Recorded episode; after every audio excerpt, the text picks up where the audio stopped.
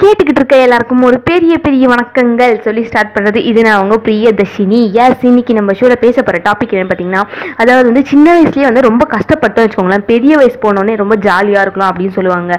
ஆமாங்க இது வந்து ஹண்ட்ரட் பர்சன்டேஜ் வந்து கன்ஃபார்ம் உண்மைங்க.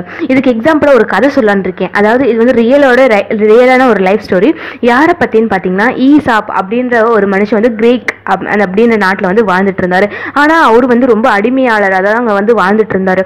எல்லாருமே வந்து சொல்கிற வேலையை வந்து செஞ்சுட்டு எல்லாரும் கொடுக்குற வேலையும் பண்ணிட்டு இருக்கிறது மட்டும்தான் அந்த ஈசாக் அவருடைய வேலையாக மட்டும் இருந்துச்சு.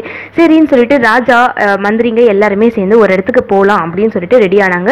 சரி இந்த அடிமையாளர்கள் தானே எங்கேனாச்சும் ஒன்று ட்ராவல் பண்ணி போகிறதுனா அந்த திங்ஸ் கேரி பண்ணுறதுக்கு வேறு யாரும் கிடையாது. இந்த அடிமையாளர்களை மட்டும்தான் யூஸ் பண்ணிட்டு இருந்தாங்க.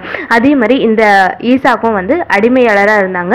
அதே மாதிரி அந்த திங்ஸ்லாம் கேரி பண்ணுற ஆளுங்களில் இவரும் ஒருத்தராக தான் இருந்துட்டு இருந்தார்.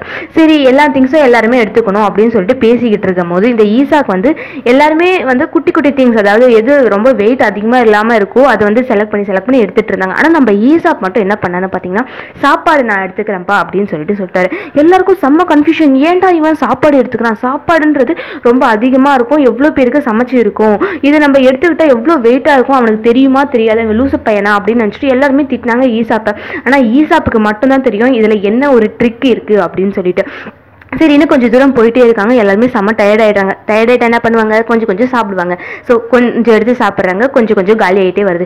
இதே மாதிரி அவங்க போய் ரீச் ஆகிறதுக்குள்ளேயே நடு பாதி வழியிலேயே வந்து அவர் எடுத்துகிட்டு வந்த சுமைங்க எல்லாம் வந்து அதாவது சாப்பாடு எல்லாமே வந்து எல்லாருக்குமே கொடுத்து கொடுத்து எல்லாருமே பசிக்கிறதுனால எல்லாருமே சாப்பிட்டு சாப்பிட்டு சாப்பாடு எல்லாமே காலி ஆயிடுச்சு. ஆனால் அவரு கூட மற்ற திங்ஸ் எடுத்துகிட்டு அவங்களுக்கு எடுத்துக்கிட்டவங்களுக்கு எல்லாம் ரொம்பவே சோர்வாயிடுச்சு. அதே மாதிரி அவங்க திங்ஸ் கேரி பண்ணிட்டு வந்தது இன்னும் அவங்க கிட்டேயே மட்டும்தான் இருக்குது ஆனால் நம்ம ஈசாப் கிட்ட மட்டும்தான் அவர் ஸ்டார்டிங் வந்து எடுத்துட்டு வந்த சாப்பாட்டு பொருட்களில் வந்து எல்லாருக்கிட்டையுமே கொடுத்து கொடுத்து அவர்கிட்ட இருந்த சாப்பாடு எல்லாமே காலி ஆயிட்டு அவர் வந்து ஃப்ரீயா நடந்து போனாருன்னு சொல்லலாம். அதாவது இந்த கதையிலேருந்து என்ன தெரியுதுன்னா அவர் ஸ்டார்டிங்ல செலக்ட் பண்ணது வந்து ரொம்ப கஷ்டமா இருக்குன்னு சொல்லிட்டு எல்லாருமே கேலி பண்ணிட்டு இருந்தாலும் அவர் பரவாயில்ல நான் எடுத்துக்கிறேன் அப்படின்னு சொல்லிட்டு ஸ்டார்டிங்லேயே வந்து ஒரு கடினமான ஒரு பொருளை எடுத்துக்கிட்டாரு.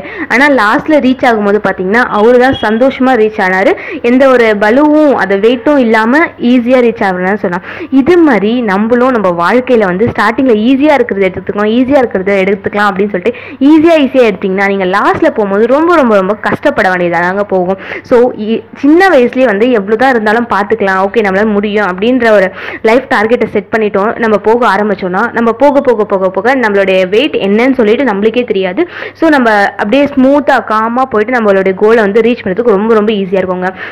இந்த கதையிலேருந்து என்ன தெரியுதுன்னு சொல்லிட்டு எல்லாருக்குமே புரிஞ்சிருக்கும்னு நினைக்கிறேன். ஓகே எந்த ஒரு விஷயமா இருந்தாலும் இளமையிலேயே கொஞ்சம் கஷ்டப்படுங்க. முதுமையில சூப்பராக ஜாலியாக வாழலாம் அப்படின்னு சொல்லிட்டு இந்த செக்மெண்ட்டை முடிக்கிறேன்.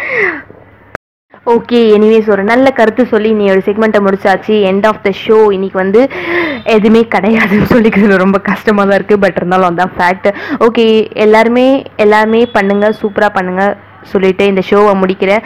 தேங்க்யூ ஃபார் லிசனிங் இது நான் உங்கள் பிரியதர்ஷினி. நெக்ஸ்ட் இன்னொரு புது இன்ட்ரெஸ்டிங்கான டாப்பிக்கில் உங்களை வந்து மறுபடியும் மீட் பண்ணுறேன் தேங்க்யூ